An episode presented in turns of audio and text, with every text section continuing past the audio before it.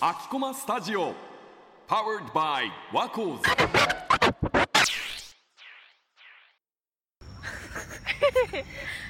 1年9時です。2年連です。3年里穂です。いやーもうあの今日は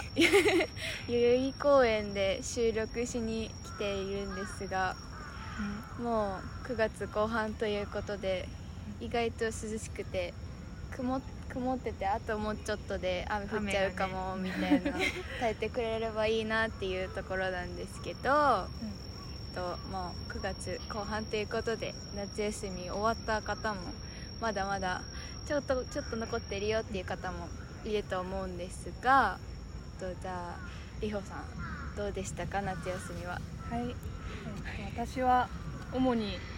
あの取材にいっぱい行きました。あのなんかゼミでいっぱい私はあのジャーナリズム系のゼミに入ってて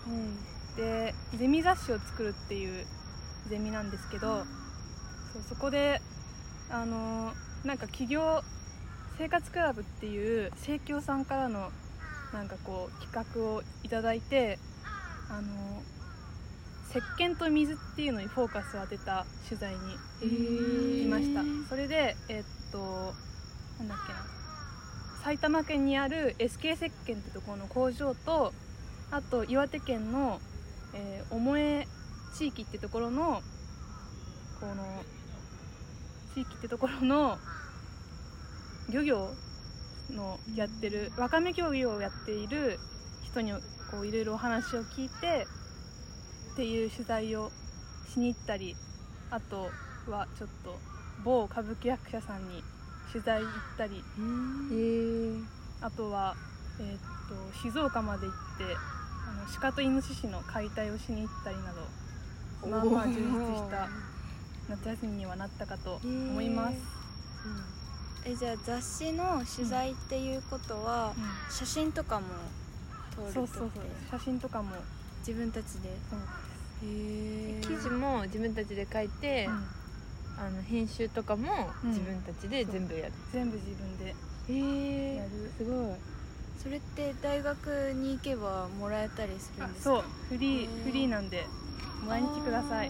いつ いつ配ってるんですえっとね12月の終わりには多分あの冬休み前には配れるはず。うん。へえ結構読み応えのあるそう感そう。一人。じすごい。そう一人一記事書かなきゃいけないから。姉さんは夏休みどうでした？私はと1ヶ月くらい8月の中旬から1ヶ月くらいイタリアに、まあ、語学留学で行ってて。で、まあ、イタリアに行った理由は、まあ、大学の第二外国語でイタリア語やってて、まあ、別にめちゃくちゃ喋れるってわけでもなく。うん結構まあ期末中間とかはヒーヒー言いながら勉強してるんですけどうんまあ結構大学の学部で美術を勉強してるっていうのもあってイタリアの美術もちょっと興味があったからそれも見たいなと思ってイタリアにしたんだけど、まあ、なんかイタリアに行くって言いつつも、まあ、なんだかんだ英語でなんか行ける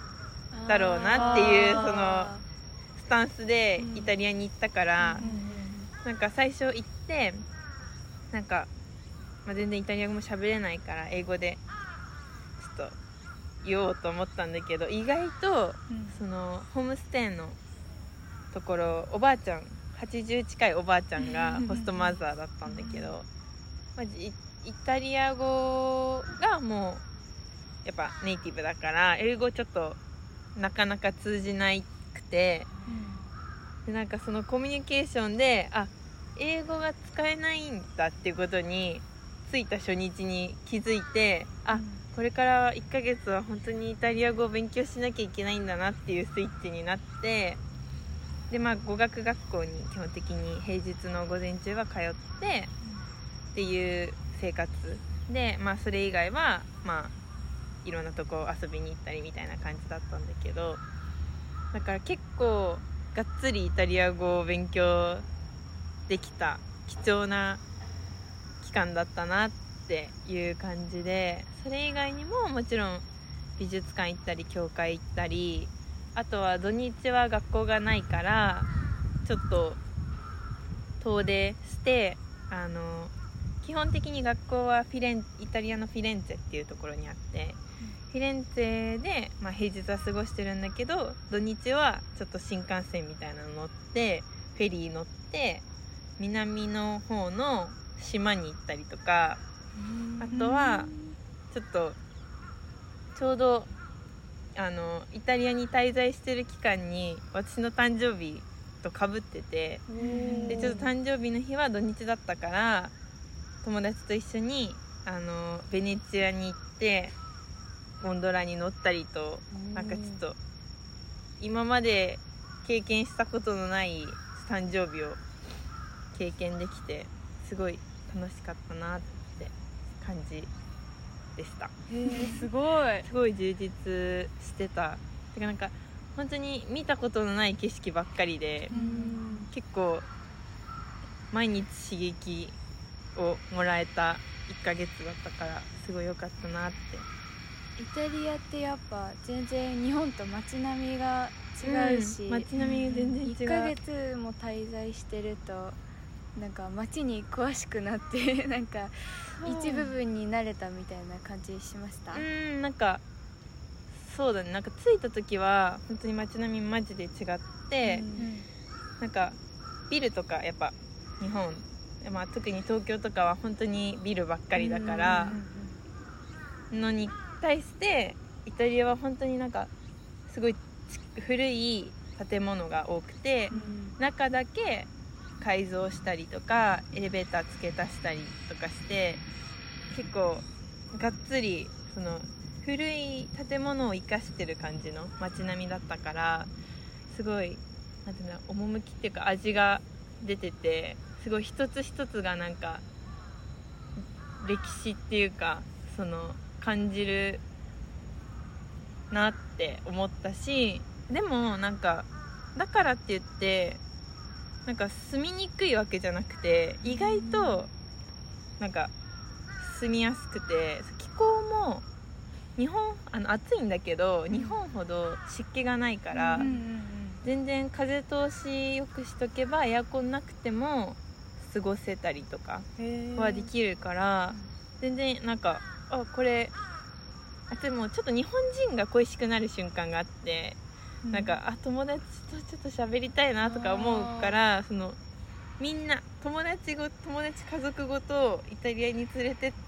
たら 全然快適な生活過ごせるなってくらい全然居心地はめちゃくちゃ良かったかな、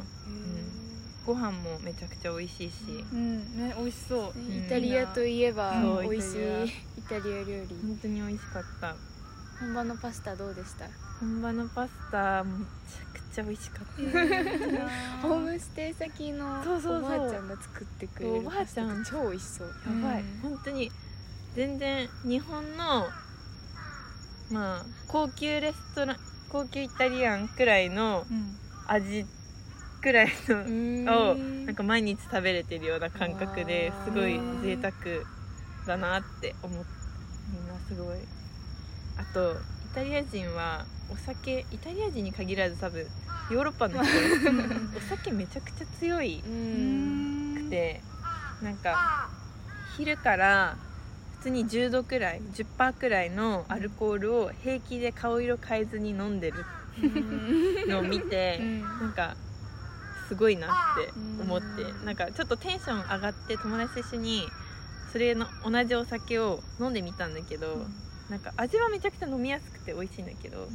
やっぱ度数高いから結構来てあすごいなって。これを習慣的に飲んでる人すごいなって思って。すごい。でも楽しかったです。くじちゃんは。えっと私は8月いっぱいドイツに行ってきて、でおじさん家族がえっと4月からドイツのデュッセルドルフにその移住したので、おばあちゃんを連れて2人で飛行機に乗ってドイツに行ってきました。だけどあのそのレンちゃんとは違って普通に単なる旅行だからドイツだけじゃなくて、パリとかにも行ってきて、へすごい初ヨーロッパだったんで、うん。すんごい楽しかったです。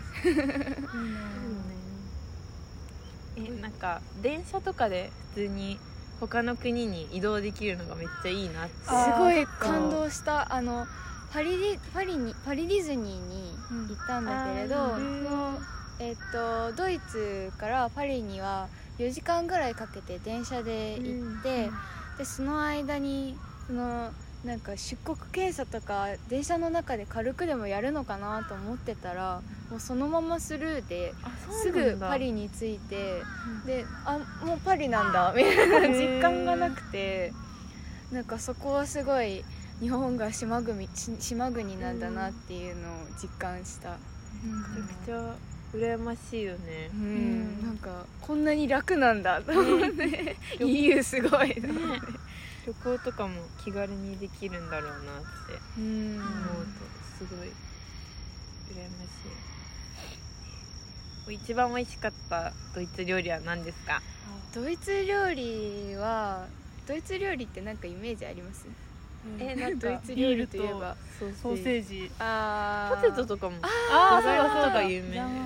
結構なんかあのご飯の代わりにじゃがいもみたいな感じで何でも料理にじゃがいもマッシュポテトとかがついてきて最初はすっごい美味しいって思うんだけど、うんだんだんだんだんそれを繰り返していくとあ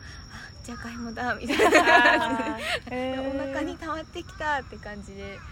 だんだんだんだんお米が 恋しくなってきてわかる。やっぱ日本人だなって すごい思う。日本食って健康的だなってすっごい思う。長、まあ、割と長期滞在うん。してて、うんうんうん改めて思った、改めて。体重太った？3キロぐらいえー太っちゃってもう食べたり飲んだりしてたからいいななんか私日本から出たことなくて。そう全然想像つかないななんか。